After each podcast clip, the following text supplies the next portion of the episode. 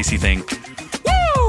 Good stuff. Welcome to the Salty Dogs podcast. I'm Jason. We got Chris Cerna here. Chris Cerna here. No, That's no right. Casey. And we have no Casey. We are Sans the Case Master tonight. He's not here tonight. Ye old Caseyite. Ye old El, Caster. El Tel- Taverarino. old player of worship songs. Ye old tree cutter. He is living with Ye you. old guitar player. He is. He, He's not uh, living with you. Well, he's living in our backyard. Yeah. You're stealing we- his money. So we have a studio apartment. I'm touching my mic. Uh, he moved back into a uh, studio apartment that he actually helped build, and so he and I worked a lot over the weekend Yep, trying to get got that freaking thing together. Uh, get that friggin' thing together. I'll tell you what, I could be happy not touching any kind of remo- uh, renovation or uh, upgrade to a home for some time now. yeah. I could go without it. Yeah. You know, Larry and I. So one of the I'm about to touch my mic. One of the biggest like adult things that we've yet to do is um, buy a home. You know, we've just never been in a place financially. We're we're set up in a spot now to where hopefully in two years we'll be we'll be good to be able to buy one. But um, I'm excited about doing home renos, like laying, knocking out walls, uh, just making our home ours. Are you gonna knock out a wall? I mean, yeah, I, I, I really like open floor concepts in homes. Lots of natural light, all that stuff. Like I'm all, Open concept, huh? You've been watching a lot of HGTV. a lot of, a lot of Chip and Jana Gaines. Chip and Joanna. That's Chip and right. Jana. Chip and Jana. So, anyways, I'm pretty pumped about that. Uh, life I mean, updates. yeah. Are you giving a life update? well, I was just gonna give one. Go for it. We got a dog. That's right. Cannon. We got a little pup, man. Buchanan. Little bitty pup. His Francis name- Buchanan. His name is Pup. And, uh, his name's not Pup. His name is Cannon, and he is a corgi puppy, and uh, he's just as cute as the Dickens. Here, I'll show him to you guys. Okay, if you don't know this, we uh, go live on Facebook when we record, and so oftentimes we will address our Facebook audience, and so um, I apologize. Yeah, you so guys. definitely go follow us, facebook.com slash salty dogs cast, and you can see all of our uh, on-air antics. Yeah, sorry, Jason. Or watch the do that. replay. No, Yeah. it's fine. It happens. We So, anyways, he's super cute. He's a corgi. Uh, I feel like we have a kid again. We're crate training him, and he's just like peeing and pooping everywhere. And he's cute though. I He's love him. pup. He is a cute pup, man. So we got that going for us. It's like And, having a uh, kid. It really is. Except this kid bites everything, Yeah. and he howls. Well, you know what's interesting is what are some of the things I'm going to ask you a question now. Yeah. What are some of the things that you can say to a puppy that you can that you have also said to your children at some point in their life? Get that out of your mouth. Get that out of your mouth. Stop biting that. Stop chewing on that. No, don't poop there. Stop, don't put you don't poop there, you don't pee there. Go outside. Go outside. Go to your kennel. Go potty. Go potty. Go potty. Oh my gosh. Yeah, all of all of those things. That's so, fun stuff. Anyways, so I ha- actually have a little bit of pumped. spiritual scenario going on. Yeah. Um, I guess I just, you know, you you said this phrase earlier, um, or maybe I said it. I can't remember. But just, Corey. I know we got some good ones. Yeah. So I, had, Yep. so the phrase, like stop stri- stop striving, cease striving. Do, it's so funny that you mentioned striving because Okay. that was the word that was on my mind today. For tonight. Well, just yeah, just, Just this striving thing. I really feel like I've been striving Yeah. like a lot. So I was thinking about that today because so I've been extremely busy. So my wife has been on a mission trip, um, and so she's been gone for the past couple of weeks. And uh, In South Africa. it's- yeah, it's been me and my and my my daughter, and luckily I have a wonderful family who's been helping me watch Illy. Um, That's me. you and Christine and yeah, and some other people have been helping out. Andrea and uh, my mom, she's in town Mm-hmm. right now, but whatever. So, not whatever. She's when you're listening to this, she'll be gone Yeah. in Houston. um, but, uh, anyways, I just realized like how much stuff I have going on in my life, and I didn't just realize it, but I have a lot of stuff happening in my life, and um, I guess you don't. Sometimes you don't really how really realize how busy you are. You just kind of go with the flow and you do life and you do the things that need to get done. You take care of your responsibilities. But I've realized I have a lot of responsibilities. Like I have a lot of stuff happening, and um, there's things that need my attention, and there are things that I give my attention to. And so, I think about like, let's just even say the podcast, Salty Dogs podcast. Yep. And we were talking about. Do you need help? I got it. I'm good. I'm good. I'm good. Um, talking about the podcast tonight and like setting up and getting everything ready and like Yeah. we got it together. Looks great. I had to move everything around. I had to run around, but like I'm busting a sweat before Yeah, for you sure. know, and I'm drinking my dinner because I had a smoothie, you know, no time to eat kind of thing, and running around, drop the kid off, run by the house, check the plumbing that the plumber did, and come in and move things and get rolling. Anyways, I was just thinking about like how there was a time where I was so just into and focused on making salty dogs like this thing, right? Like, Yeah. we're gonna do the work, we're do the work, we're do the work. I'm gonna post, I'm gonna share, I'm gonna do this, I'm gonna do that. And it's not that it's become an afterthought. I love doing it, but I think we had the conversation last week. I was like, if I could just show up and I didn't have to like think about what the topic was going to be, and I could just jump in on the conversation, like I'd probably enjoy it a little bit more. But I just had this idea earlier that that phrase striving. is man, I'm just tired of striving. Like striving is work.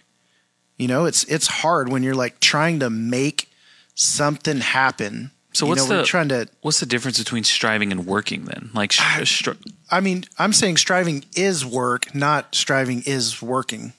Like it's it's exhausting. When I say work, I mean it's exhausting. It can be exhausting. It le- can lead to exhaustion. so striving, the definition is make great efforts to achieve or at- Mm-hmm. ob- obtain something. yeah, make making great efforts, I suppose.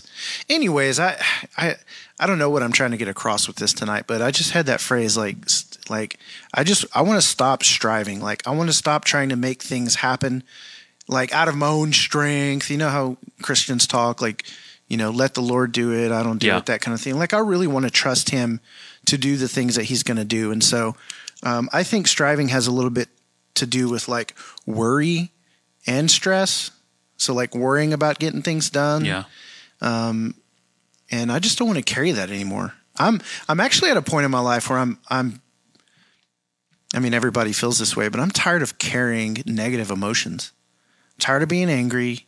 I'm tired of being disappointed. Yep. I'm tired of being frustrated.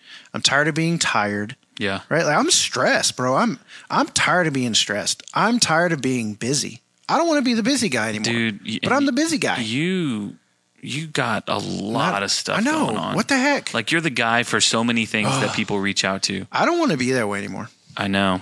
I don't want to be the busy guy. I don't. I always say this. I'm like, if I died tomorrow, people would be like, man, the dude. Everybody would spin it. Nobody would be like, that guy was too busy for his own good. Yeah. You know what I'm saying? Everybody like, oh, he was busy, but it's because he was doing the Lord's work and he was helping people, and all that stuff's true. But I'm too busy for my own good. Yeah. I'm I'm so busy that I'm not healthy in a lot of ways. Well, you know, I, You know? there's, there's something interesting even too that exists that like there's like this thought process that exists like within Christianity amongst Christian circles that's like about doing more. There's like Yeah. there's always work to be done. There's always things to do. But the work is never done. There's always more work. I mean, especially when it comes Mm-hmm. There's to like the next thing. example sharing your faith i mean there's always one other person to, to share your faith with. Like they it never stops. And so you just you translate this to just other things that don't even have to do with the church. Just uh, you know your podcast guy your video guy you you a tech guy. There's always another project and no matter what you do. So the interesting thing you know like looking at that definition is like you're trying to achieve something. So my question for you What am I in, trying to in all of your striving what are you trying to achieve? Yeah, I don't know, man. That's a great question. I know that I know that we've had a lot of conversations about you know, and and I'm assuming we're talking about striving with just like your jobs and stuff like that. Sure. like all the all the side hustles, everything. Just everything. Yeah. so you know, I know that you and Kim have been super intentional in focusing a lot of effort on debt and Yeah. paying off debt. Could that be the thing that you guys are striving for? Yeah, I and not mean- in a bad like. I mean, it's probably me. Kim Kim has a lot more trust in the Lord than I do. I think she's a lot less worried. I think I might be the one that's like worried. Um so I think it has to do with I mean, we kind of talked about this I think last episode when we were talking about kingdom business and entrepreneurship and and so I actually did a, a podcast episode with Christine. We started a podcast called Engaging Kingdom Business. Um, it's also a a business, but we did a couple of podcast episodes, and one of the episodes was just talking about um, getting a vision for freedom, which we kind of touched on. yeah, but like not just freedom from, but freedom to. So if I can get Yeah, freedom from, if I can get freedom from the busyness, freedom from the striving, freedom from the debt, well, then I am free to, free to relax, Ah, free to do more of what the Lord wants me to do with ministry and whatever else. Uh, free to spend more time with my family. Free to go to South Africa for a month instead of one week. Yeah. Free, you know what I'm saying? And so that's where, I mean, that kind of hit me this last week. Freedom from, but not just from, but for the two. Like Yeah. freedom from, so that. So if you think about, um, I heard this. I heard somebody mention this the other day. It was the Lord went to free the Israelites, and when he, when Moses was telling Pharaoh, he said, um, "Freeing my people so that they may worship me." So there was a freedom from Pharaoh, and there was a freedom to worship, or a freedom so that they Yeah. could worship. And so we're always freed from something so that we can step into something new.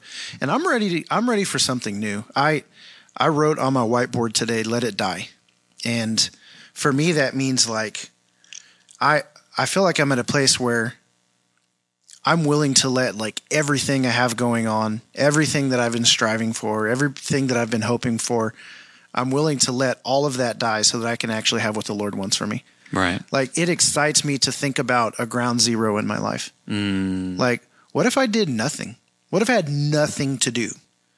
What if I had no podcast, no side hustle, no, you know what I'm saying? Like, Yeah. what if these things just went away? And so I was just kind of like, you know, lay it on the altar, as they say. But what does that really mean? I'm willing to just let that stuff die. If this goes away, it, it actually excites me to think about creating margin in my life to see what might actually fill those empty spaces. So it's really funny you bring this up because on a podcast that I recorded today for my wedding planning podcast, um, we talked about this idea of of emptiness, like after you plan your wedding, how a lot of people like. Uh, especially a lot of women after they spend all of this time planning their wedding uh, then there's this loss of purpose and loss of identity after the wedding Ooh, yeah, because there's yeah. six months, a year, 18 months put into planning. And then all of a sudden it goes away.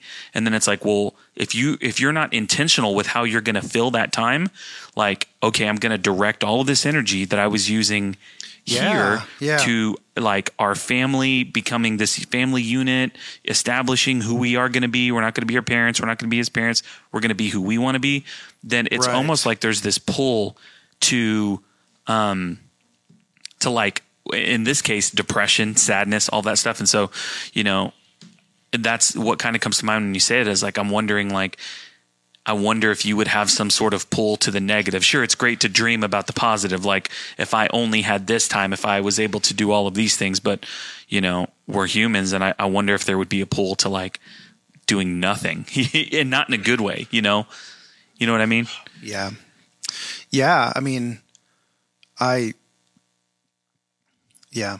I don't I don't know what it's like to not have the next thing on the schedule. You know? Like there's always some there's always the next thing. yeah There's always something next. Um you know, uh, no matter what. yeah So trying to get through this week, leaving for South Africa at the end of the week, gone for 10 days, coming back. As soon as I come back, yeah bro I come back on Monday. Tuesday, I have to go to work, and we have this pretty big shoot that we've been waiting on. And then that evening, we have a Salty Dogs recording. Yeah. So I have like a full work day plus a podcasting day on Tuesday. Um, and the, anyways, they're just in my life. There's always just the next thing, and I don't know what the I don't, really don't know what it's like to not have something going on. So what is it? Okay, so you know, you and I are a lot alike in a lot of different ways. I feel like you are way more busy than I am, um, but I also have a lot of things going on. You do. I got this podcast. I got another podcast that, quite honestly, takes up a lot of time. I mean, we're putting like 15 hours uh, times two because there's two of us. So there's about 30 hours of work going into this other podcast that we're doing. Also, starting a business and trying to to um, put forth energy into growing two businesses with Yeah, you and our friend right, Darren. And- also, uh, my photography business. Also, got a puppy, and then also trying to love my wife, love my kids, Yeah. and and pursue Jesus. And so, in So a lot of ways, feel? Dude, I feel I want to stop striving. You too. Yeah, I mean, I told you this. What are you like, striving for? I don't know, man. But when I asked you that question, I mean, I started to think about it for myself too. Like, Is what is money? Yeah, maybe. And not and not in a way that's like, oh, money, money, money. I love money. I'm literally just like, damn, I'm trying to pay my debt. I'm trying to pay my bills, and I want to feed my family. Yeah. So there's like this hustle mentality in me Yeah. because it's like I'm trying to provide. I got all these hooks in the water right now. Photography is my only big stream of revenue. Yeah. But there's the two businesses we got going on, and the podcast that I'm starting. That's like three hooks in the water. That it's like, Right. but we have to put so much time and energy into them to try to get them going. Mm-hmm. And right now, truly, I'm only putting a lot of energy into the podcast. I still need to divert more energy over to podcast solutions, you know, and to and to get some stuff going there. Mm-hmm, Yeah, and and even with that, like I talked to Darren about this. Darren's our business partner with Tove Media. So podcast solutions and Livestream Wichita are divisions of Tove Media. And shout out to Jared, who's one of our contractors. Um, Yo, yo, what, what? and so um, I was telling him, I said, you know, like I, I have ideas on what we need to do to grow that as far as creating organic content and, and doing that kind of stuff, video and blogging and all that. Um, I have ideas and I'm kind of writing them down. But with podcast solutions, that might be the one thing in my life I'm not striving with. Like- Interesting. Like, I was telling Darren, I was like, dude, I, I, I said, I have full faith that this will turn into what it needs to turn into Yeah. within the time it needs to turn into it. And that that's not some like Christian, awesome that's not some Christian sitting on the couch eating potato chips, watching TV and saying, well, I wish the Lord would send me my wife or my spouse. You know what I'm saying? It's like you're pre, you're saying, oh, I have faith that God's going to do this. But then they're like waiting for a knock on the door rather than going out and doing stuff. Well, remember, I think you said it this last podcast that we recorded that somebody told you, I don't remember who it was, that sometimes in your faith you will go further by But Do- stop. The Lord told me that. what did he tell you? Repeat that said, that quote. He said there are moments in your journey where you'll go further by stopping than you will by pressing onward. Hmm. and so maybe that's why my heart's like, in, and, and the this stop strive- mode, like, like, stop, stop. stop, stop. yeah, Yeah. Just like I wish I could just stop things. Okay, so this seems like an interesting moment to kind of talk about some of my church hurt that I've kind of. If you're a Pissed Puppies patron, you've heard an episode that we released where I go into in depth. Basically, long story short, if and I would encourage you to go be a patron just so you can hear that episode. But um, I mean, recently, like, gosh, I don't know, three weeks ago, maybe a month ago, something like that, three or three to four weeks ago. Um, I It's been a couple weeks since you post. Are you talking about your post? yeah, my post. I mean, Yeah. it might be two or three weeks. I don't know, something like that. But basically, I came to the conclusion that I am not in a good place spiritually, uh, mentally, emotionally. That a lot of the things that I've said in regards to the church um, have been in a just been said honestly. There's no other way to say it, but through malice, hurt, toxicity, Yeah. Um, anger, hate, Tainted lens. Yeah, through- Jaded. through a Jaded dirty lens. filter. Ew. dirty old nasty old filter. Swipe on Instagram. Dirty. There's a dirty. There's the filter. dirty filter. That's the Chris Cerna filter. Uh, so, you know, I came. I had some friends in my life that really challenged me. And again, I go into this in that other episode. But I had some friends go into this and say, like, "Hey, um, dude, are you okay? right. Are you okay?" And I, for the first time in a while, stopped and asked myself, like, Am I okay? damn, am I okay? Yeah. Like, is this something like, do, am I in a place where my anger has moved to this toxic place? And it was the first time I had honestly asked myself that in a long time. And it was like, yeah, I think I'm not okay. I'm not good. And so I had um, some friends challenge me with some next steps. One of the things that they challenged me to do was while I'm on this journey of getting healthy, they challenged me to not, like, to commit to not talking uh, about the church or or methodology of the church or anything like that. And so Yeah. I made it. I, I prayed about it, um, and I apologized um, online, and I made a commitment to you know what? Until I'm in a place to where I don't have this tainted filter, this tainted lens, I can't speak from a place of like wanting the church to be in a better place. So this has to do with you stopping. And this has to do with me stopping because the minute that I stopped, bro, like I feel so You're ready to go back into full time ministry now. you put your application into three churches. So everybody, I'm launching Just Stop Church. no, I'm kidding. JustStopChurch.com. Just, stop stop church. Is it just juststopchurch.com No. or just stop It's church? just stop, like just do it, not just stop church. Just juststopchurch.com. Yeah, I don't know, something like that. anti are you anti or pro church? Ah, it's Can confusing. you put punctuation in URLs?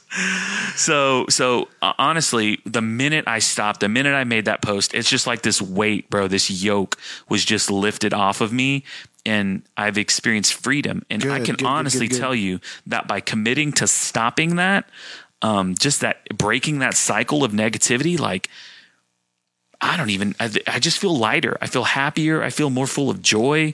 So you just yeah. It- Well- it's it's interesting. Just stop. You know. Yeah, and th- I mean that's an interesting thing too, because like there's that. I when when I hear that phrase, just stop. I, I mean, Or stop striving. Maybe. Yeah. Uh, right. I mean also in the granted, this was what the Lord was showing us in our journey. Right. And, and so here's so here's what I also is- want to preface. okay. Like I'm not telling everyone just stop. Because for me in this instance, like I, I was I am and was in a place to where I was ready to hear those words. Yeah. Chris, a week prior to that message that I got from my I'd like, friends. "Screw you." Yeah, I'd be like, get out of here, bro. Sc- Get this get this text message out of my face. Screw you, man who loves Jesus, who mil- thousands of other people look to as a spiritual father, but I reject you. pretty much right and and so i just wasn't in a place to be able to hear those words and and so if you are someone who is hurting who is criticizing the church right now who is in that space listen i'm not telling you to stop Yeah, yeah, yeah, because yeah. my journey was like a three and a half four year journey filled with consistent anger and and i think i just got to a place in my journey to where the lord was like all right I want to take you out of this space and I want to move you into the next space. And so I, I got stuff that I'm working through still that I'm not ready to quite talk about yet, but I am processing, I am seeking, I am Mm-hmm. Yeah. trying to figure out like, all right, Lord, what do you want me to do?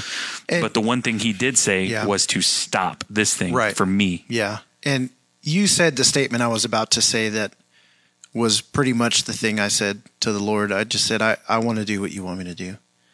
And and really that boils down to I just I want the life that you want for me. Like I, w- I want to go where you want to take me. I want to do what you want me to do. I want to see the things that you want me to see. I want to experience the the marriage that that you want me to experience. Like Right. all of that, Yeah. you know, because you know you. So I caught one of your stories, and it's the story about expectations. And you said expectations. What was it? Something.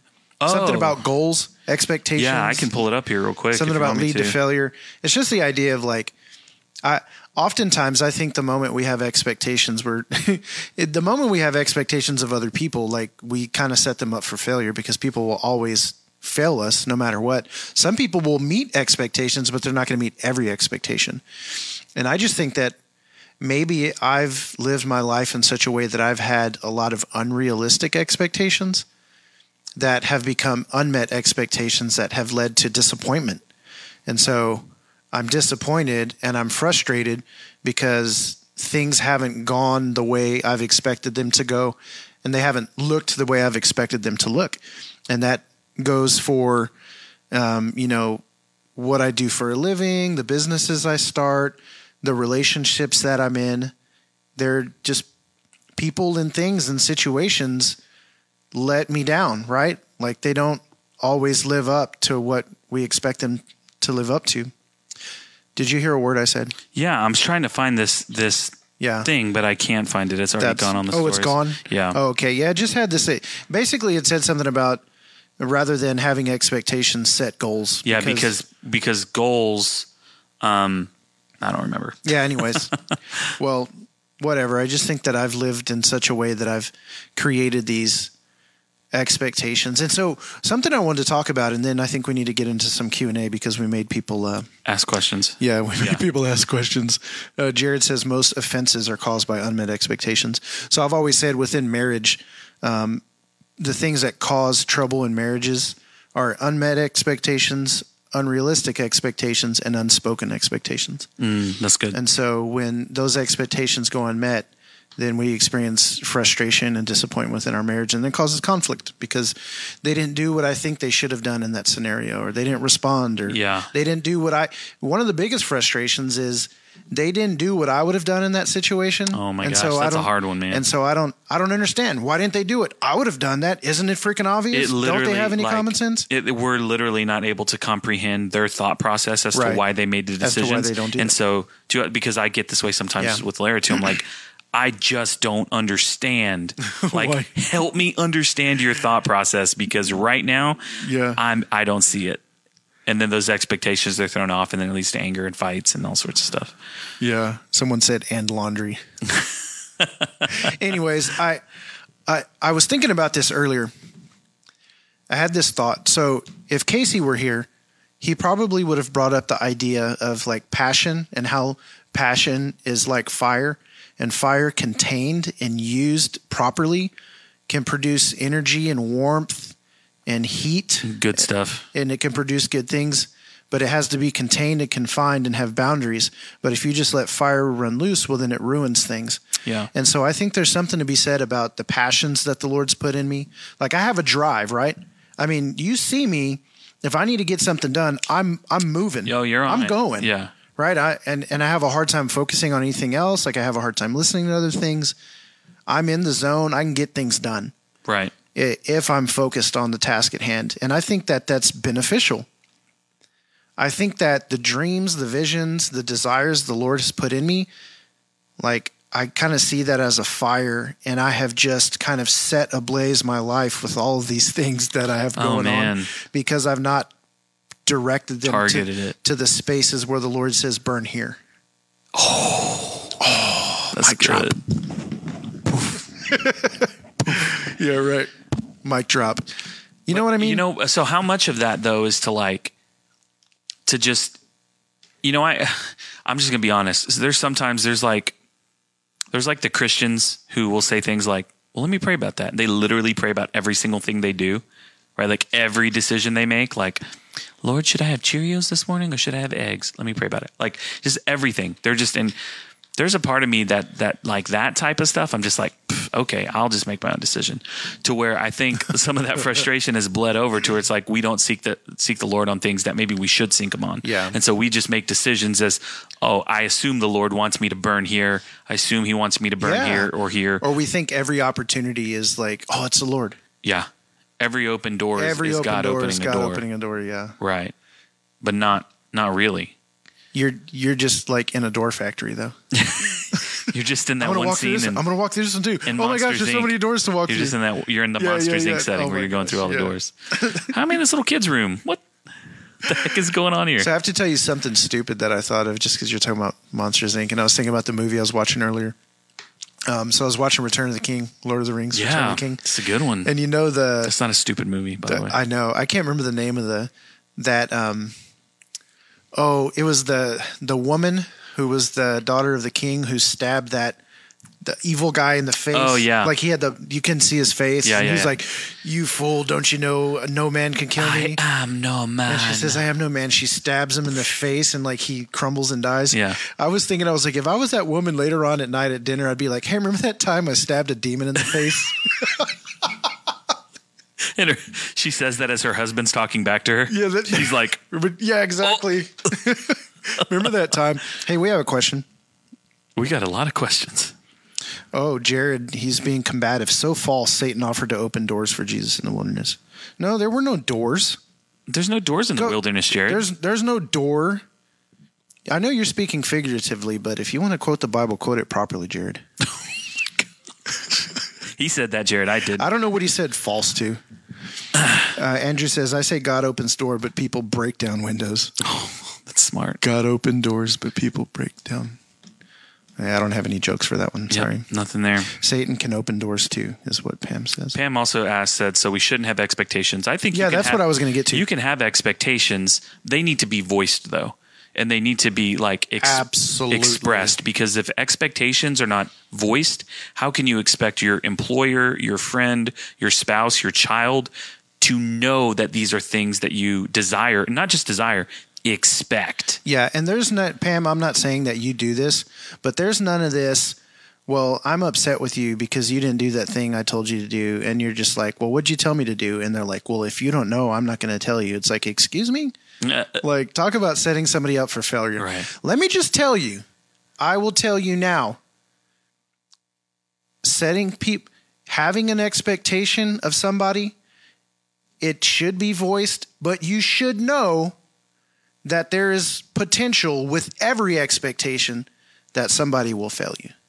right. There should be an expectation. And so when you have expectations, I think you have to resolve how you're going to respond when they fail to meet that expectation. Yeah. That's good. And really that's all you can do. I mean, in any in every situation, you can only control yourself, how you react and how you respond. Mm-hmm. That's it.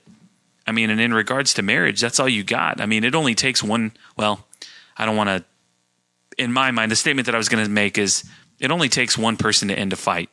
And it, and it kind of does because one person has to decide, you know what, I'm just not going to engage with this anymore. Now things can escalate, things can happen, but I mean, I think in most cases, in most situations, in most situations where extremes are not happening, extreme levels of like elevated fighting and things like that, in normal life scenarios, all it takes is one person to to stop that the fighting and the and it'll stop. It's true. So I won't go into specifics, but there's been times in my marriage where I have had to resolve in my heart not to get upset when I knew that my spouse was going to respond to a situation in a way that was not the way I wanted them to respond to it. So I thought to myself, you know, Kim's probably not going to XYZ. And that makes me mad to consider that she's not going to do that. But I have to decide now how I'm going to respond when that becomes a reality. yeah, So that that's I'm hard, already, man. So I'm already prepared. And I'm and so like we're there in the situation and I'm just like I told myself I wasn't going to get mad. You know, and so I just think we have to yeah. Yeah, I mean it's tough. I mean because some expect Here's the thing with expectations like if you expect that your spouse doesn't cheat on you and then they cheat on you, well like you know, obviously you're going to be freaking devastated and there's going to be hurt and pain there, Right. right? And so you have to navigate that. Okay. So- I found the I found the quote. Expectations put pressure on our relationships, while goals take the pressure off.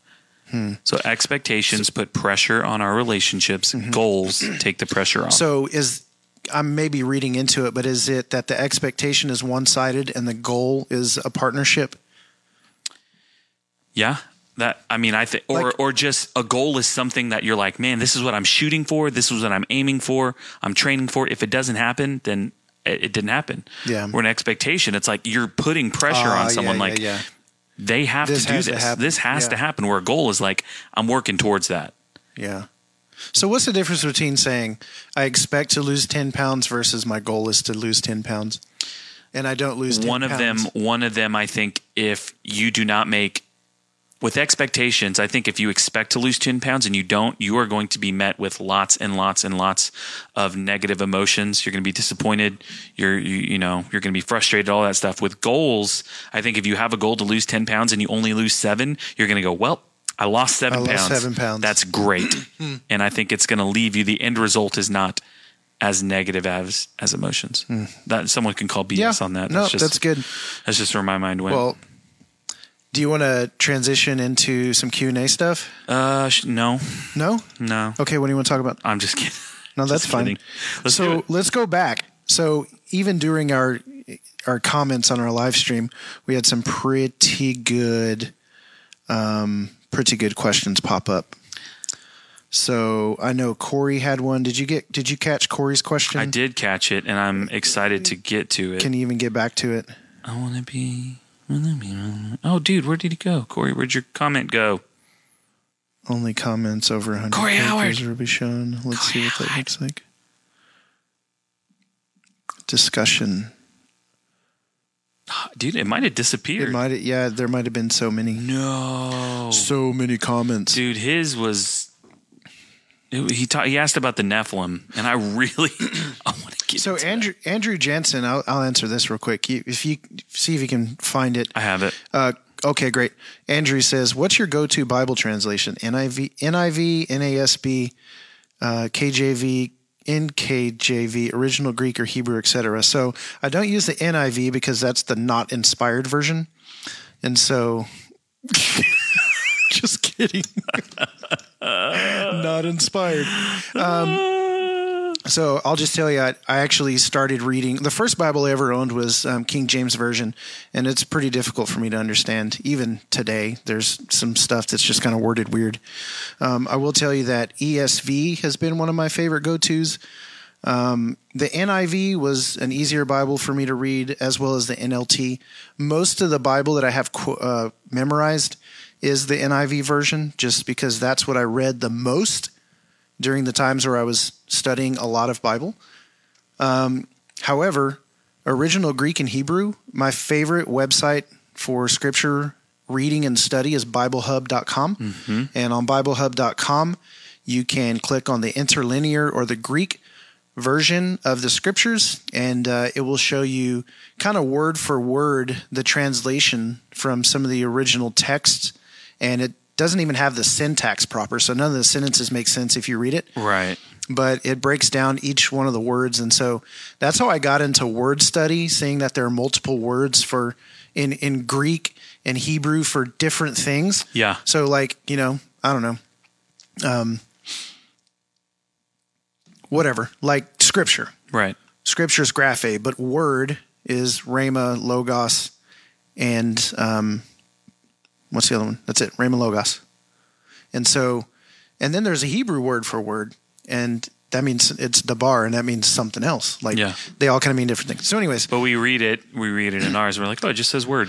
yeah exactly so anyways i don't know how interesting that was but um, i definitely enjoy studying the uh, the greek and the hebrew because words have meanings and those meanings in their contexts um, are very important and so what i realize is that based on what i've been taught and then what i go back and read in scripture sometimes in some translations those words aren't even there and so the translation you get by reading that scripture isn't even what it means when you go look it up in the greek and so Right. people have all kinds of twisted understanding of scripture so um, you got the other one Uh, it disappeared, man.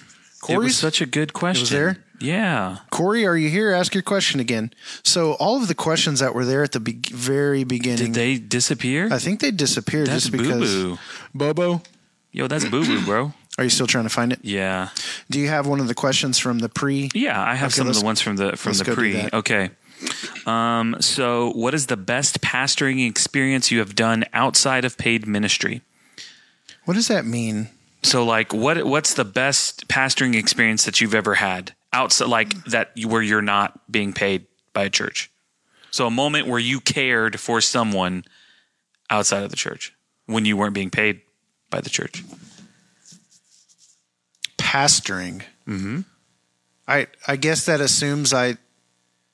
I mean, like ti- a ti- as a title No, pastor. dude, care, like you're literally Just caring, caring for, for someone. somebody. Yes. Okay. This, I don't Yeah, think this question is it- that hard. Yeah, I mean, if I asked, if I asked a normal, Shepherding someone. okay, if I asked a normal person or normal person, if I asked somebody who'd never been in full time ministry and they were a pastor, and I said, "Hey, what's your best pastoring experience?" To be like, "What are you talking about?" Shepherding. And I'll say, "No, caring, shepherding, Providing yeah. care. Providing Yeah. care, uh, man. None. I, I mean, I don't have anything on tap. Like the best, I don't know, man. Like I, I have conversations with people. Well, I'll, I'll give you one. I already know which one you're going to say.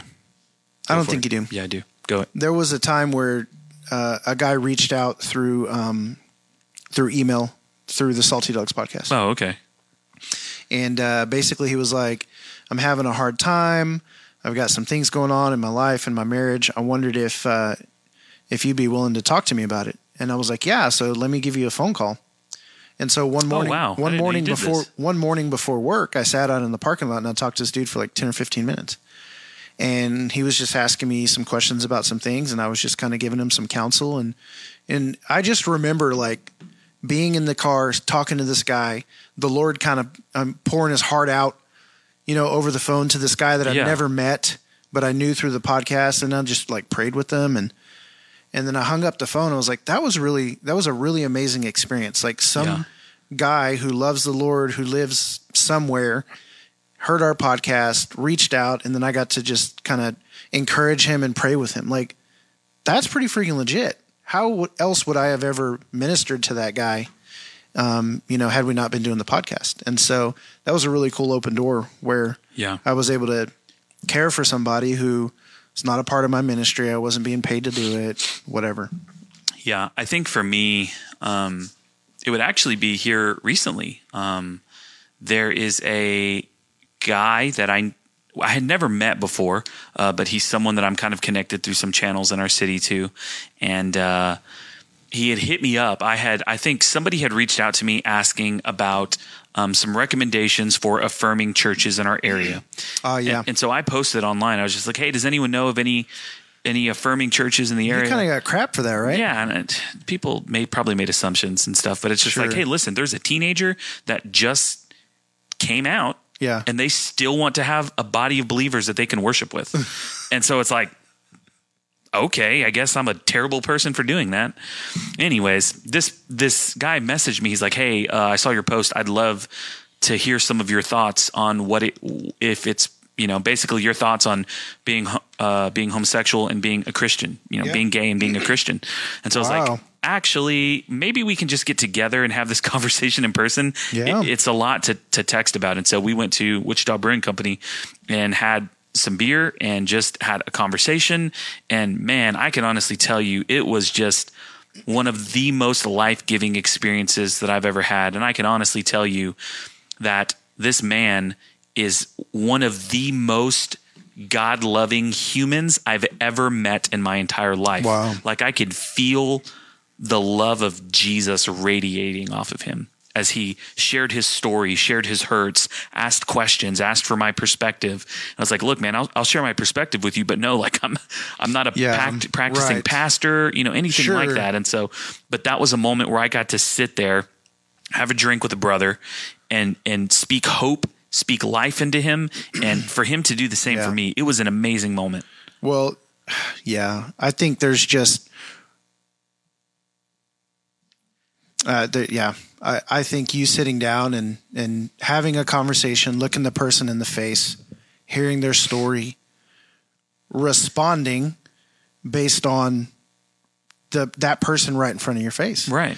That's a different conversation. Can you imagine had that person made a Facebook post and just asked social media what they thought about homosexuality and you know what I mean? Yeah, It it, would've it, been- it, wouldn't have it wouldn't have gone well at all. right because there's a difference between sitting down and looking a person in the eyes and then watching a screen and just seeing some some, Some words avatar, pop up. yeah, or some or some, some words picture, pop up right? and then you respond because it's just like Yeah. there's no emotion, there's no humanity behind it. no, not at all. Yeah. That's probably my favorite pastoring moment in the last four years. Yeah. Well, so let's talk about that because I think this is a good segue into a question that I didn't want to talk about. Okay. So, one of the questions we got asked was how should Christians respond to abuse within marriages? So, there was an individual who um, shared part of their story. Basically, they they left an abusive husband and they were going to a church where the pastor, I think, advised them not to divorce, advised her not to leave the abusive husband who was an alcoholic. Right. And uh, well, they she ended up leaving. They got a divorce. So And it wasn't just the pastor. There was also a group of believers that they were very close to as well. oh yeah yeah yeah yeah also yeah that's right. Basically said Sure. some some Right. very Christiany statements. I, yeah, and so the question was, you know, how should Christians respond to that? And to me, it's like it's hard to give a blanket statement to that to say this Yeah. is I I mean, people will argue with me. But listen, you know, when you've got the spotlight on you and someone just gives you like a hypothetical. Well, hypothetically speaking, and then the answer is, you know, well, the Bible says this, and you know what I'm saying. Like I, I have a hard time giving an answer because it's not like if I was sitting down with some people, Is it black and white? I yes and no. Okay, so biblically, is it black and white? Sure, depending. Right. So it's a, it's a yes, but maybe not always. Like It's it. I I mean it it depends Biblically. on it depends on your interpretation of the scriptures. Okay. Right, but but but how many times how many times did the Pharisees miss the heart of the Father by looking at things black and white? My So question is times. my question is what is the heart of a father? So let's just talk about an abusive relationship. Alcoholic husband is abusing I, I'm assuming physical abuse. I would imagine emotional as well. Okay. Both? And, and, and listen, there are going to be people who aren't going to empathize with emotional abuse. I But, but uh, want to drop the F word. I was about to drop the F word too. like if. But what kind of I mean, bullshit is that? Well, have you? I wish a Christian would say something like, I wish a Christian would. "Emotional abuse isn't abuse." Man, get the. I wish a deacon would. No, here here's where I want to go with this. Cuz it's hard, man. It's hard like there are people involved, there are lives involved, there are emotions in- involved, and I have to think about Casey who would be at this table, you know, who's Right. been through a divorce and For it sure. decimated his life. It had emotionally ruined him and he literally experienced a kind of death you know um, and the lord's done a work in his life and he's he's in a good place now but it's not to say that divorce isn't devastating and it doesn't cause issues there are repercussions in in life To me, however to me, okay, go ahead. so however however however however my question is is it the father's heart would would oh man it's just tough Okay. Well, look. it's tough. So uh, uh, an alcoholic man comes home and he's beating his wife. yes. And so does a Christian say, "Well, just, you know, take it in Jesus name?" Because the some scripture would. says, Some would. I literally watched a quote. Now, some may say it was taken out of context. It was, man, I can't even remember who it was. But it was a guy that was basically saying that it is the wife's job to stay, to pray for her husband, and to basically take it in the name of Jesus. Mm-hmm. Nope. "Yeah. Nope. Yeah." Now, Well, you want to know well- what the Christian response should be? Hey, we are going to get you out of that situation. We are going to get you away from that person. You don't need to be in that household right now. It, I think this is less about divorce and more about the abuse. I would agree. Like it, get, like the divorce is the thing that happens afterwards. In the moments where any signs of abuse are taking place, there needs to be a m- immediate Good answer. intervention Good answer. from the church. Immediate. Good answer. Don't don't like. Well, that's our brother. You know, we need to try. No, So so if you know, like if if you know beyond the shadow of a doubt, even if you don't, even know. if you don't, even if there's allegations, right? right, I mean, he hit me, whatever it is, like at that point in time, safety should be the number one concern uh, the immediate vers- concern. versus whether or not divorce is on the table. Yes. I think people get caught up in the divorce thing. They they jump to that first and they in doing so, they're like, Whoa, whoa, whoa, whoa, that's not the heart of God. God doesn't yeah, but God also doesn't want his daughter to get the get the shit beat out of her either. That's what I'm saying. Like, that's not the heart of the well, father. God let his son get the shit beat out of him. If that's if and so, yeah, well, but would people try and make the correlation? Like, maybe, you know, probably. but you're not on a cross dying for their sins either. yeah. You know what I mean? And it also, yeah, it's it's just it's just interesting to me. Like, it would be difficult for me to. I mean, flip it. Uh, put, throw our daughters into the mix. Oh my gosh, yeah. You know, it's like listen, and so I we there's asked no this- way. we There's no way. There's no way. Sorry, there's no way that I would ever look my daughter in the eyes if she's like bawling because she's been mentally and physically abused. There's no way I'd look her in the eyes and say, "Well, you know, honey, the Bible says that you need to, whatever, whatever." you better believe I would jump to protect my daughter. Right. And it, it's just it's such a tough situation, man. And I, I was going to say this. I wanted to give a caveat. I wanted to give a um a uh, what's it called a preface like you're asking me point blank about black and white, and most people would expect me to want to go ahead and just quote the Bible and say what the Bible says because that's the truth. And I'll get, um, what's the word, accused of not standing for truth and this, that, and the other. But I will just tell you right now, in my, I, I mean, I, I feel like an icky weight. To side with the Bible. No, I, I just feel an icky weight to like, I, I'm at a place where I don't feel comfortable giving a black and white answer. Right. And if you Because this isn't a black if and you- white issue. if you think that that makes my faith weak, well then so be it. Me of weak faith, Right. put the label on me. And maybe I'm just at a point in my life where I'm not mature enough to understand it the way you understand it or see you like you see it. You can accuse me of not wanting to look the truth in the face or whatever it is. Accuse me. Did you turn comments off?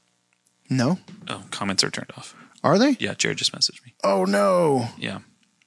We're getting them turned back on. Sorry. I don't know how to do it. What do we Yeah, I don't do? know either. Okay, hold on one second. Comment moderation. Oh, got there. It is.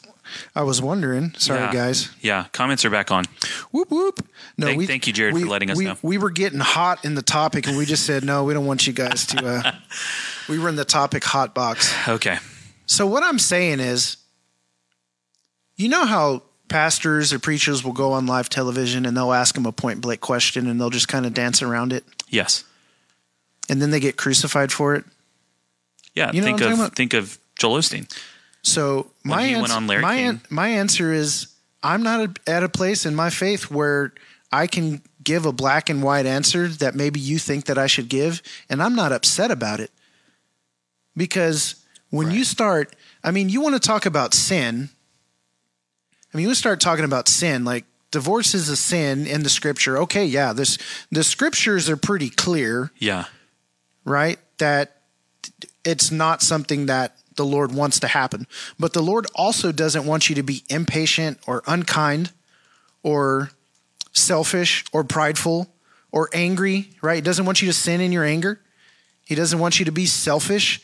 There are a whole bunch of other things the Lord doesn't want you to do. Right. There's an ideal scenario for every individual and for every life. And it's the Father's heart for those people saying, I want this for you, right? If you get married, I want you to stay in that marriage. Right. Because I created the institution.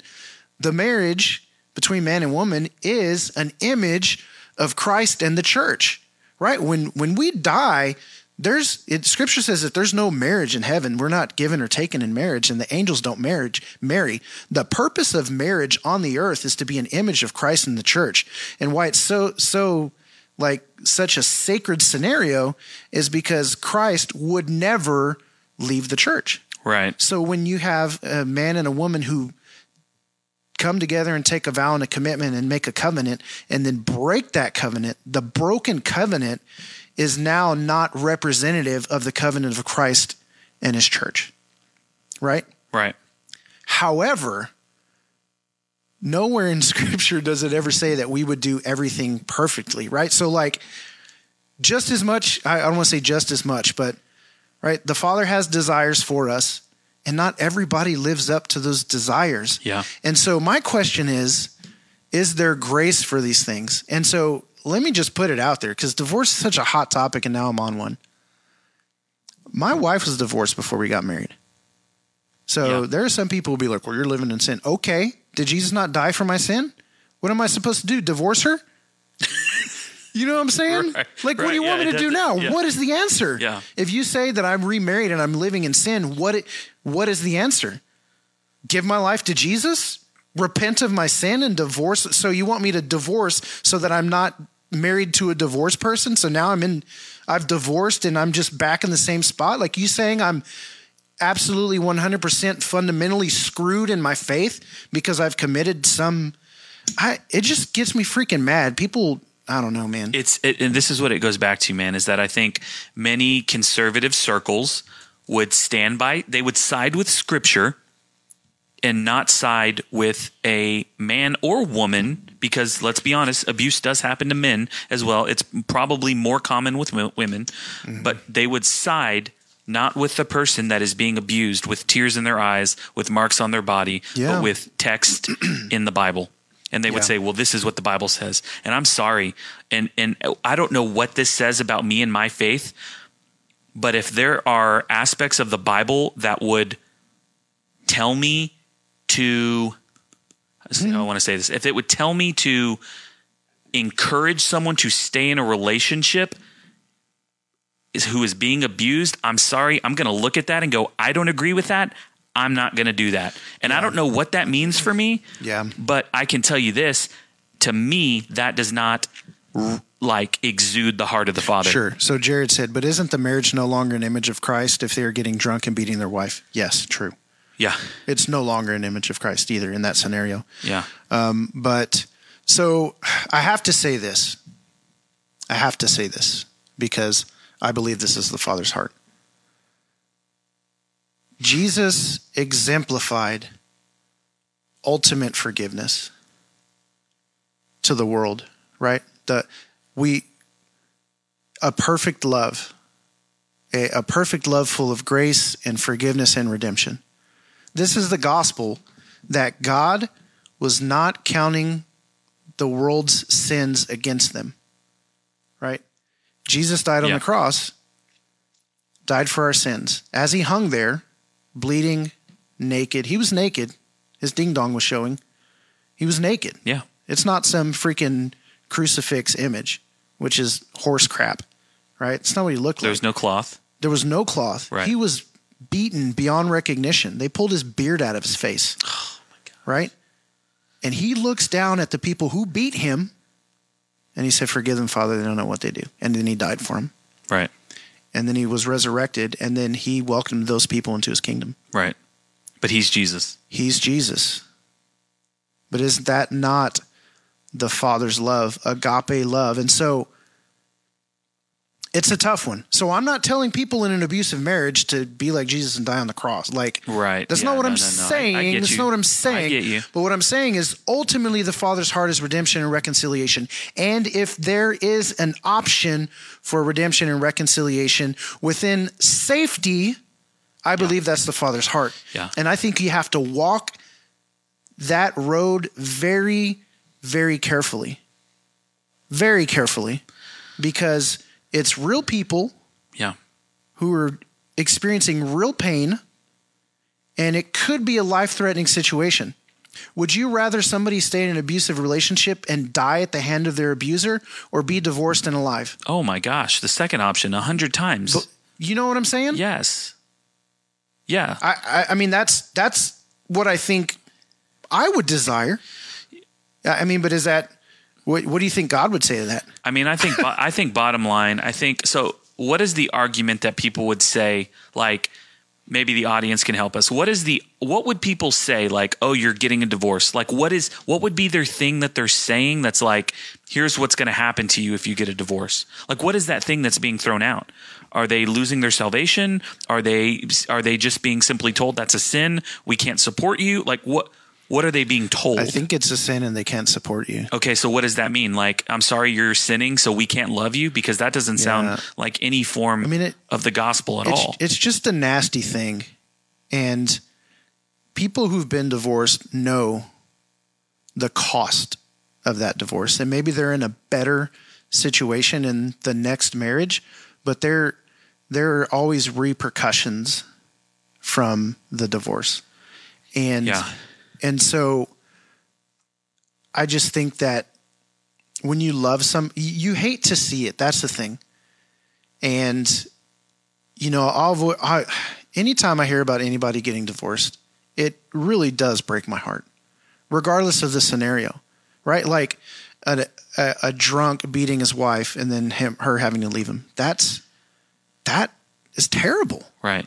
I'm sorry that happened. Gosh, I, I wish there was something I could have done. I, you know, like, I, I, you don't want to see that happen. Yeah. But it's gonna happen.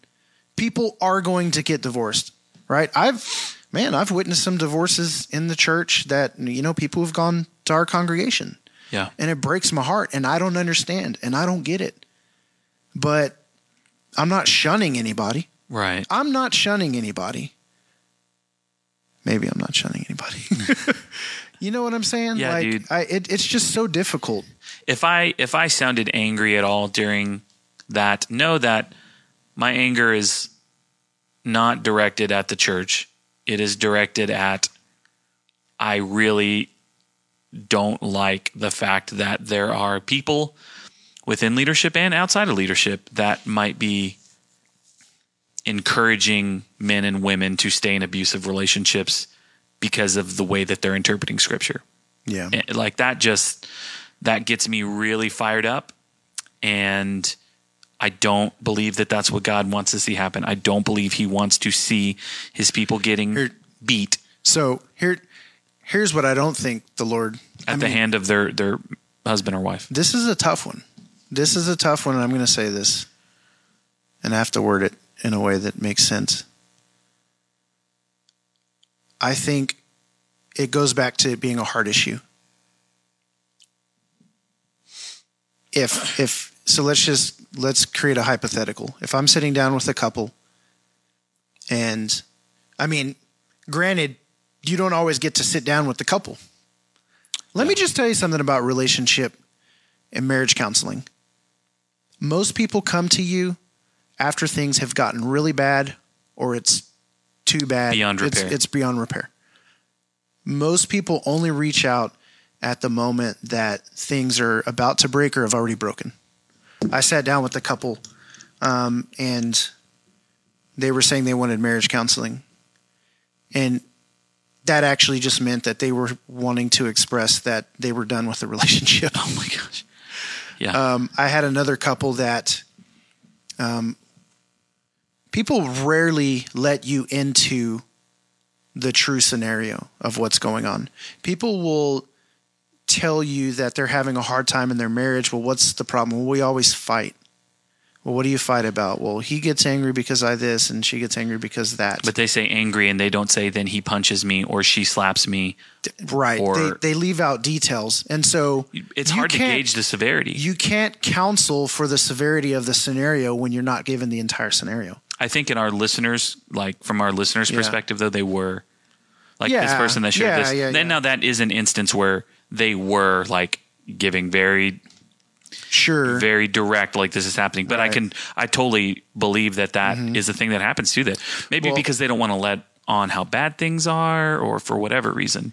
Yeah, and you know my my true response anytime that I see relationships on edge is it it break it hurts my heart. You don't want to see it. You know, I'm I'm not sitting down with people or looking somebody in the face and be like, "Oh, great, man, you can finally get divorced. That sound that's awesome. You guys are having Yeah. problems, man. Just you know, cut it off." Pack, pack it up. pack it up. That's that's not my response. And again, it's hard to give the blanket answer because I think every scenario is different. Again, you've also heard you've also heard stories. Man, we got divorced. And things changed and 5 years down the road we got back together and we're happily married and we've been married for 12 years. yeah. And there's reconciliation. But in but in those moments, it's it's there has to be the distance. Like sometimes there needs to be The distance, for healing. Yes. Distance for healing and, and maybe something does have to die in order for something new to take life and to take root you know i think Yeah. a lot of times people got to go on their own journeys you know and if Mm-hmm. if abuse dishonesty i mean um, well abuse we're going to stick with abuse if abuse is happening and they need to separate you know God's not done with them. God's going to still continue to journey along with them as they're on their separate paths. Maybe Yeah. there's reconciliation and things get better, or maybe there isn't Yeah. and maybe God leads them down different paths, and that's okay. I truly believe that. I don't know how scripturally So- sound that is, but I have to believe that our God is a God, you know, the God that's modeled in Genesis, Leviticus. I mean, just the the first few books of the Bible. He is pursuing, and actually the whole story of the Israelites. He mm-hmm. is pursuing his people.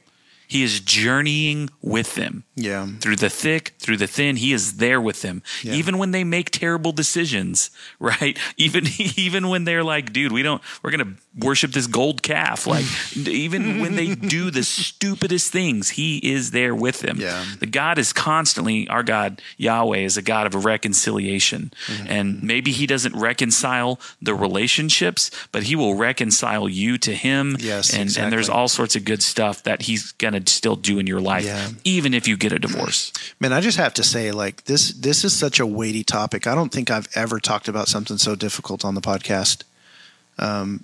Really. Yeah, I, I mean, it, it's weighing on me. Like, I, And- and do I feel don't, like- I don't feel like I had a good answer. I don't feel like I have a good answer. Um, but you know, we always say, "Oh, we want to have the conversations nobody else is having." Why don't you feel that way though? Do you don't feel like do you feel like you need your answer to be rooted in scripture? Because I think you've said a lot of good things. Oh yeah, I I don't know. I have no idea. I think it's just because there's so many people who I know and love that are close to me that have endured so much pain from divorce.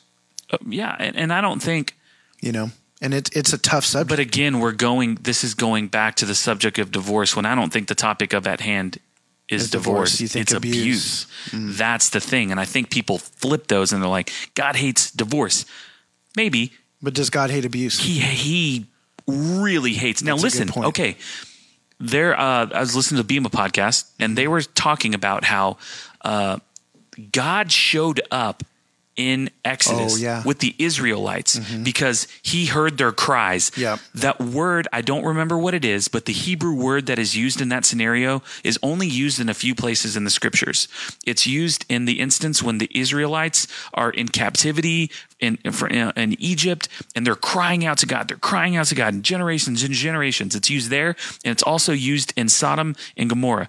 Where, where the people there that are, are bad things are happening to them, they're crying out to God. It's the cry of the distressed. It's the cry of the distressed. It's the cry hand of the, Lord. distressed and the oppressed that moves the hand of the of God to intervene. To intervene. And so God shows up in those areas because he hears their cries. Yeah. He hears their cries. God cares about people who are being abused, Mm. who are being mistreated, and he cares about the oppressed. That is the heart of the Father. Mm. And I I believe without a shadow of a doubt that he wants his children, sons and daughters, to not be abused Not be and to not stay in those situations.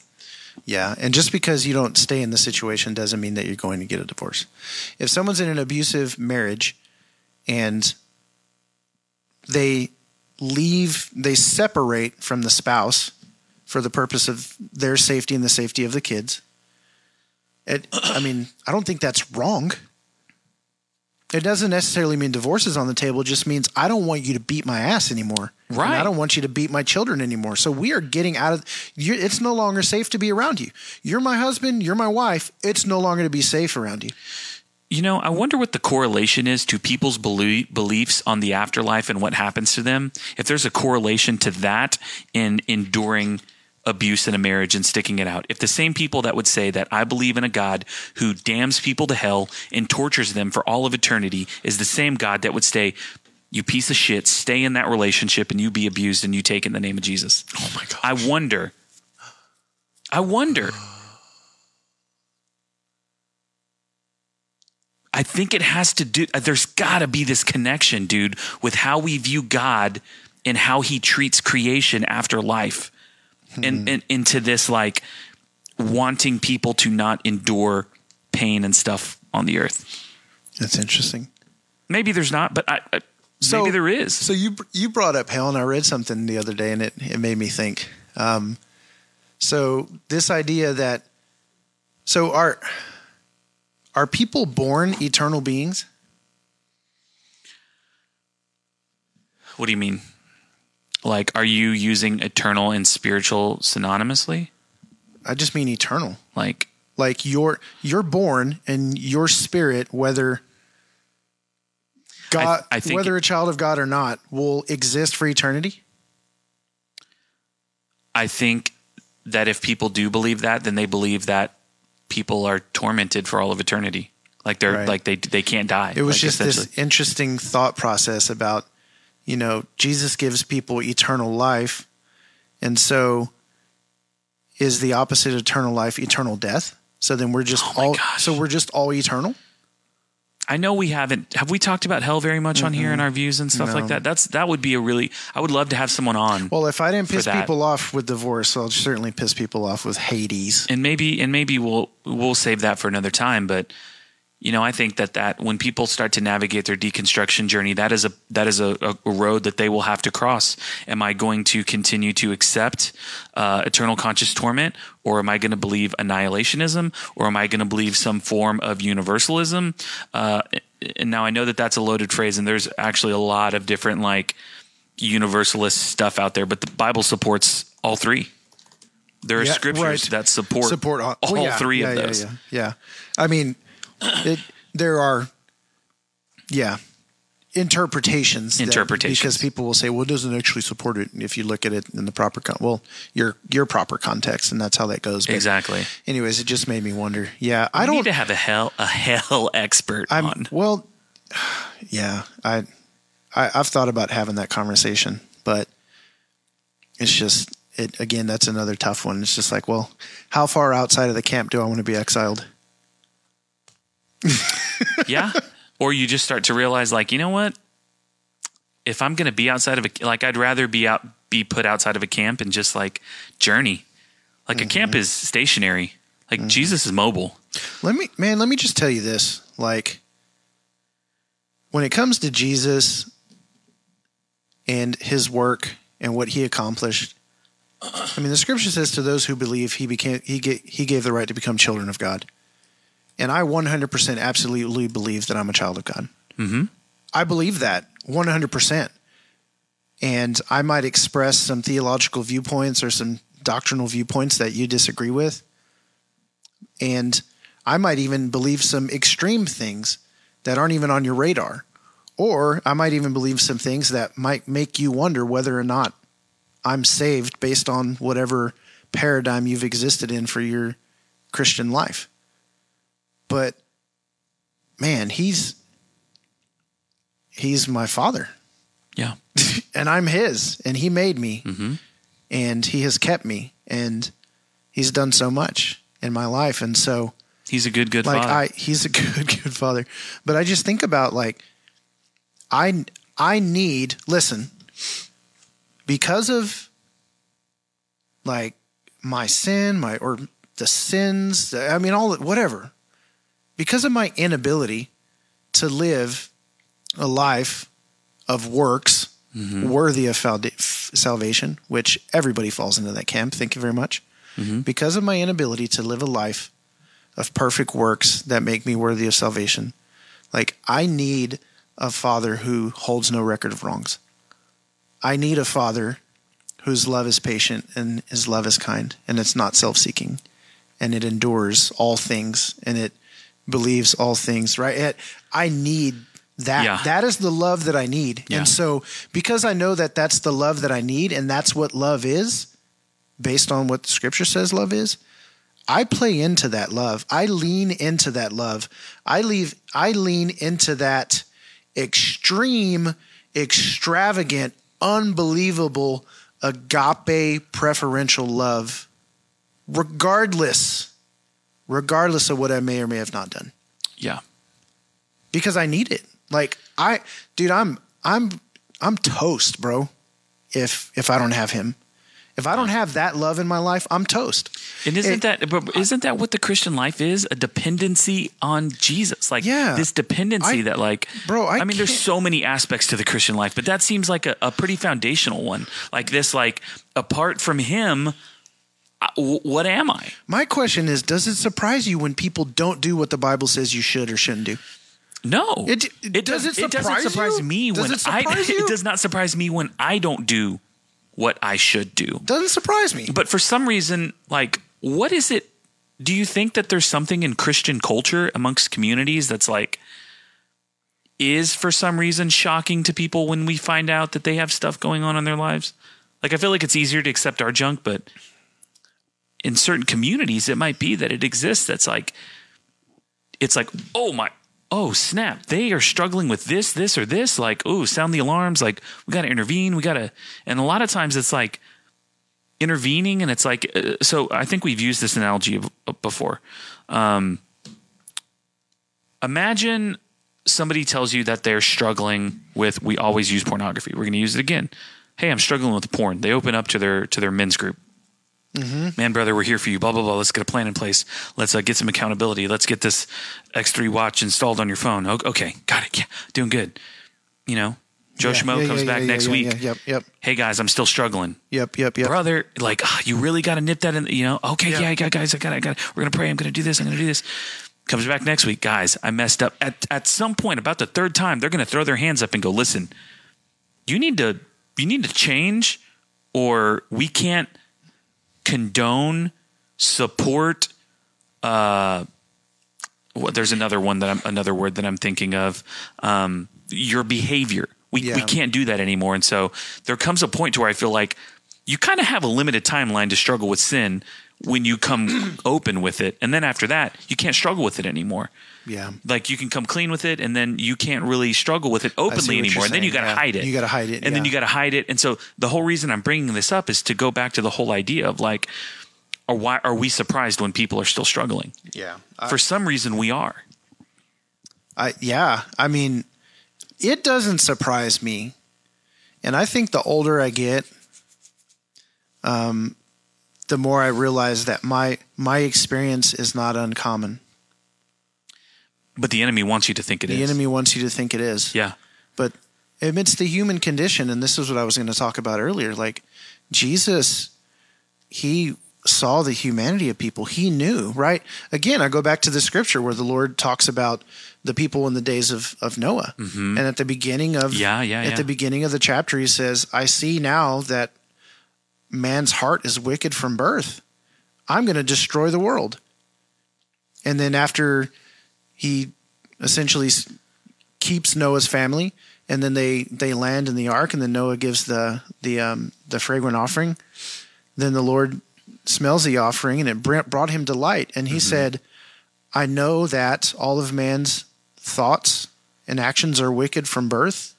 I will no longer destroy the earth, and I'm actually going to promise that and put a rainbow in the sky." Yeah. He put a ring on it, the rainbow. He put a rainbow on it. But his response to the wicked hearts of men was one of anger and wrath. was anger and wrath, and, And then, then- one of compassion and love. Mm-hmm. And he's just like, look, I see that I made humanity, and that everybody's wicked Yeah. from birth. Nobody, right? They're all they all have wicked thoughts, and so it's almost to where he just was like, I'm not surprised anymore. I know this is how they're going to be. It doesn't surprise me, but for some reason, it surprises other people when it surprises Christians when somebody sins. Oh, I can't believe you did that. You know, I found out one day uh, there was this girl that I thought was like kind of a goody two shoes, like a little good Christian woman. And and so you're gonna laugh because I don't think it's that terrible, but I found out that they that they smoked weed. And but it was like you would have never known. Yeah. And I was like, You smoke weed. You Puff the devil's lettuce. You smoke up on that sweet ganja. You puff up on that glory. Get the glory cloud going. Yeah, but it was just like this surprise because you know people put on they put on a facade, they wear a mask, and then you find out things are going on. You're like, oh my gosh, I would have never thought. Do you think? Do You, you, think- would have never thought, but it also shouldn't surprised you because people are people, and people don't. Most people don't express their deepest, darkest secrets, or you know, they don't. They don't air their stuff out to a lot of people, which is wise. You shouldn't do it all the time, but I just I'm to the point to where I mean, what do people my question is what do people need? Right? What do people need? In terms of I mean- what? I mean, it- that's, I- that's I- such a broad. well, yeah, sorry. I just mean like if someone's like in continual sin or they're caught in sin or whatever it is. Well, like, okay, so people- we asked Casey, you know, we opened up this season and Casey, you know, he had that episode about Casey and he was just sharing about who he was and just a lot of the stuff that happened while he was away. And I, we asked him, like, dude, what did you need? He said, you just need to be there. You just need people Yeah. to be there and to love me and, and pray for me and, Yeah. Mm-hmm. and literally just have proximity. Because there comes a point, I think, during people's struggle, right? I can be here for two weeks. I Yeah. Mm-hmm. can be here for a month, six months, a year. Anything over a year five years, 10 years? Who can be with someone who struggles for 10 years and walk alongside them outside of a parent? You know? For real. like bro when people are struggling for that long it's like it's hard to it's hard for people to stay and i'm and i don't mean like i'm people i mean this for me too it's hard for me to stay in close proximity with people who who are struggling as hard as they are because it's in my mind i'm like i got to give the advice and i've given the advice and they're not taking the advice and so i know it's not as easy as that i know someone Yeah. wants to, us to hit on fasting Yeah, but i don't really want- know that what, what was the original question? Do you want to hit that and then we can shut it down? well there were two more i don't know we can shut it down after this one Yeah. So, um, it says our, uh, we attend a church that does a yearly fasting, and it makes me feel weird. Is that a isn't that a silent in your prayer closet thing? Um, so there, I have two two thoughts on that. Um, there's the Jesus thought where he says, when you fast, when you pray, when you give. Said, don't be like the Pharisees who stand on the street corners and they yell their prayers so that people can see them and hear them. They'll be given their reward in full, or they give in front of the crowds because they want to be seen for the giving. Don't be like them. They get their reward in full. And then it also says when they fast, don't or when you fast, don't be like them. You know, they they distort their face and you know they they don't put oil on their head and that kind of stuff because they want people to see that they're miserable in their fasting. Yeah. And it's a to be seen kind of thing. And so that's a very specific heart posture. That's what that I was thinking. It's hard. That I think that um, I think when Christians like I think when it just depends. It, and it, and it's hard to tell, but it, there are some people who when they fast for some reason they want to let other people know that they're fasting. Like, oh, I'm sorry, I'm fasting, or whatever it is. Like, Yeah. Sometimes you're fasting. Someone asks you if you want to go out What to eat. what if someone's like, "Hey, you want to go out to eat?" And they're like, "Yeah." You get to the restaurant and you're like, "Hey, I'm sorry, I can't. I'm fasting." fasting. you just Yeah. do all that just so that you Just can so let the, just so like, they oh, know. Oh, wow, brother, you're gonna get up and go on. So so there's that idea, and so it's a heart issue. If you're fasting because you want people to see you and you want to seem holier than thou, or you want to seem super spiritual, well, then you get your reward in full. Someone will look at you and be like, "Oh, cool," and then that's Cool it. beans. That's all you get. Cool Yep. beans, yeah, good for you, and then on with your life. Um, but then it says, "But your Father who's seen who sees what is done in secret." Will reward you. So even the prayer closet, right? Like go into your room and pray, go into your closet and pray. Your father who sees what is done in secret will reward you. So there are times where when you fast, when you pray, when you give, and you do these things in secret, you do it not with a heart that wants to be seen by man, but with the heart that's truly for the Father. Um, and doing these things because He's led you to do them, He wants you to do them, and so then He sees you and you get that reward. Um, so that whole like the whole church is going to fast and pray kind of thing. Um, I don't think it's yeah, what do you think about that? yeah, I don't I don't think it's a bad idea. Again, I think pastors have good intentions with I mean it's a good thing, right? Like again, it's a good thing. You should read your Bible. Let's do a 40-day Bible reading challenge. You should you should fast. Hey, let's do a 40-day fasting challenge. yeah, You know, you should give. Let's do a 40 day giving challenge. Right. And so they're trying to motivate their people to do these spiritual things because they they know that Because- there's going to be a positive impact because they lives. believe that it's a good thing for people to do. Yeah. But if people aren't motivated with the right heart and they're just doing the action, then it really accomplishes nothing either. Let me give you a quick scripture. Um, Acts, uh, gosh, three thirteen. Oh, where is it? Maybe it's thirteen three. Sorry. Oh, okay. Acts thirteen two and three. While they were worshiping the Lord and fasting, the Holy Spirit said, Set apart for me Barnabas and Saul for the work to which I've called them.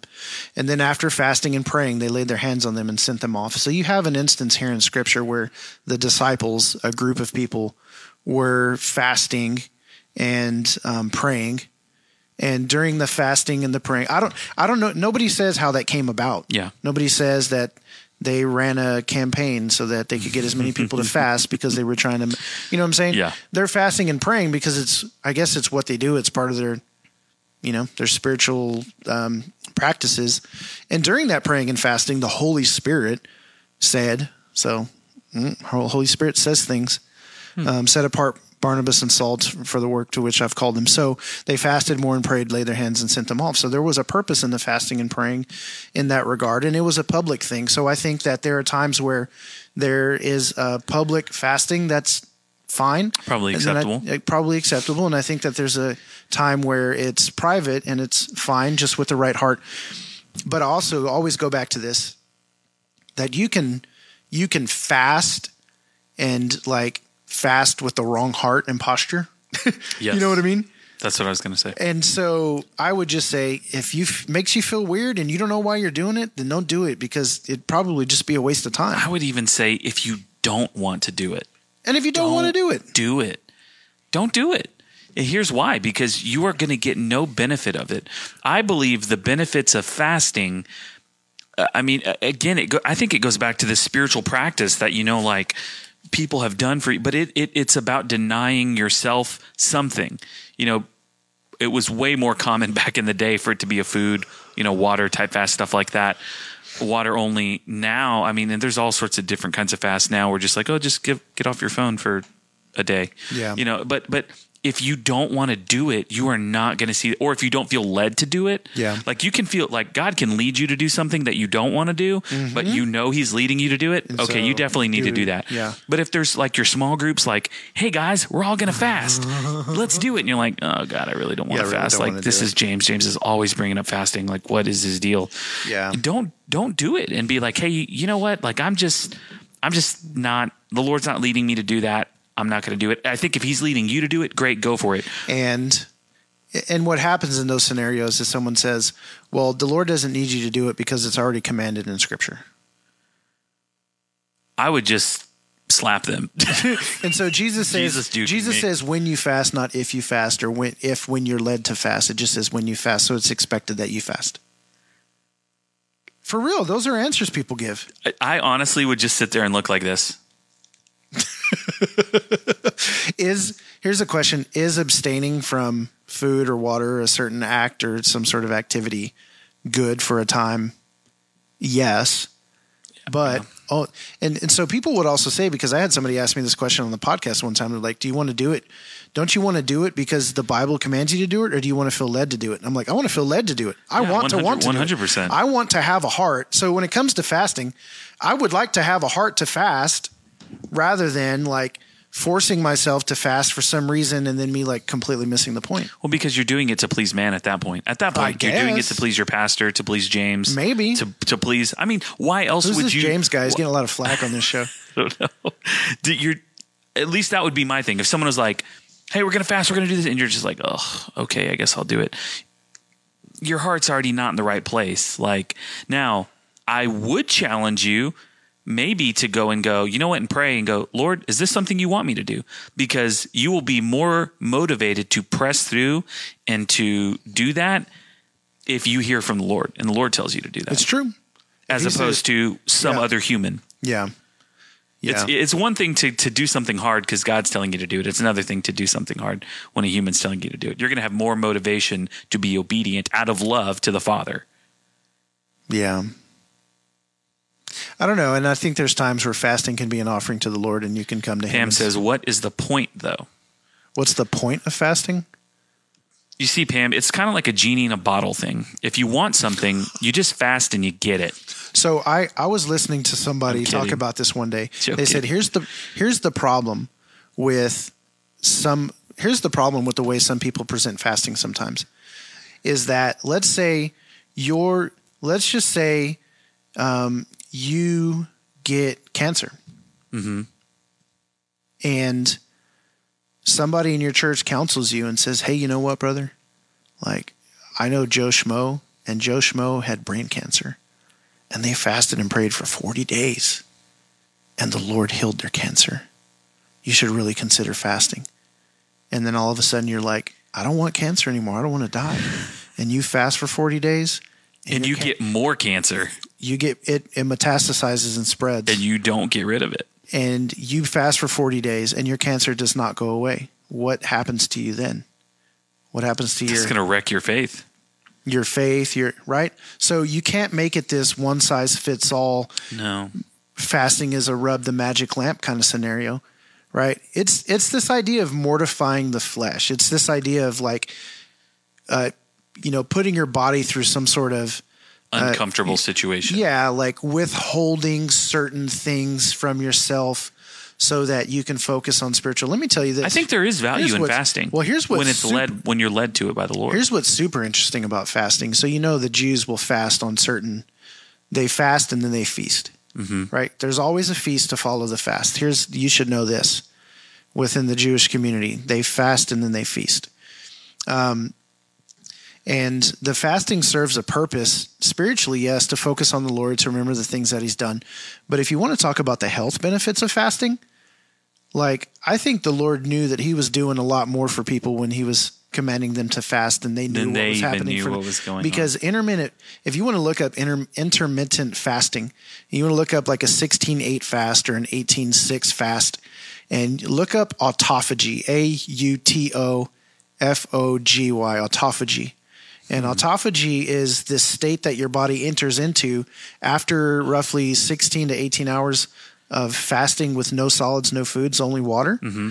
um, or any or anything that wouldn't spike, Black tea, green tea, yeah, anything that wouldn't black spike coffee.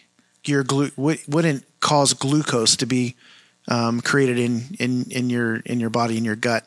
Um, so what happens then is your body actually starts to go through this um, these changes, this process where it starts to get rid of it, like filters itself. It starts to recycle and get rid of old cells, and it really starts to create new cells.